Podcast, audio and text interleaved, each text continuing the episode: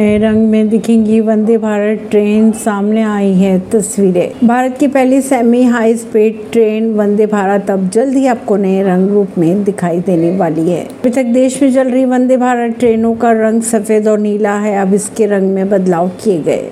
Railway की चेन्नई स्थित integral coach factory द्वारा बनाई गई नई आठ कोच वाली वंदे भारत एक्सप्रेस नारंगी रंग और ग्रे रंग की होंगी। नए वंदे भारत ट्रेन में पुरानी वाली से बेहतर सीट्स एडवांस सेफ्टी कंफर्टेबल बैठने की जगह समेत कुल 25 बदलाव किए गए इन ट्रेनों में। नारंगी रंग के इस वंदे भारत ट्रेन का ट्रायल हो चुका है शुरू। दिल्ली रेलवे इसके परिचालन पर फैसला लेगा, माना ये जा रहा है। भविष्य में लॉन्च होने वाली वंदे भारत ट्रेन अब इसी रंग में लाई जाएगी। वंदे भारत ट्रेन में लगे चीते के लोगों में भी किया गया बदलाव। परवीन सिंह नई दिल्ली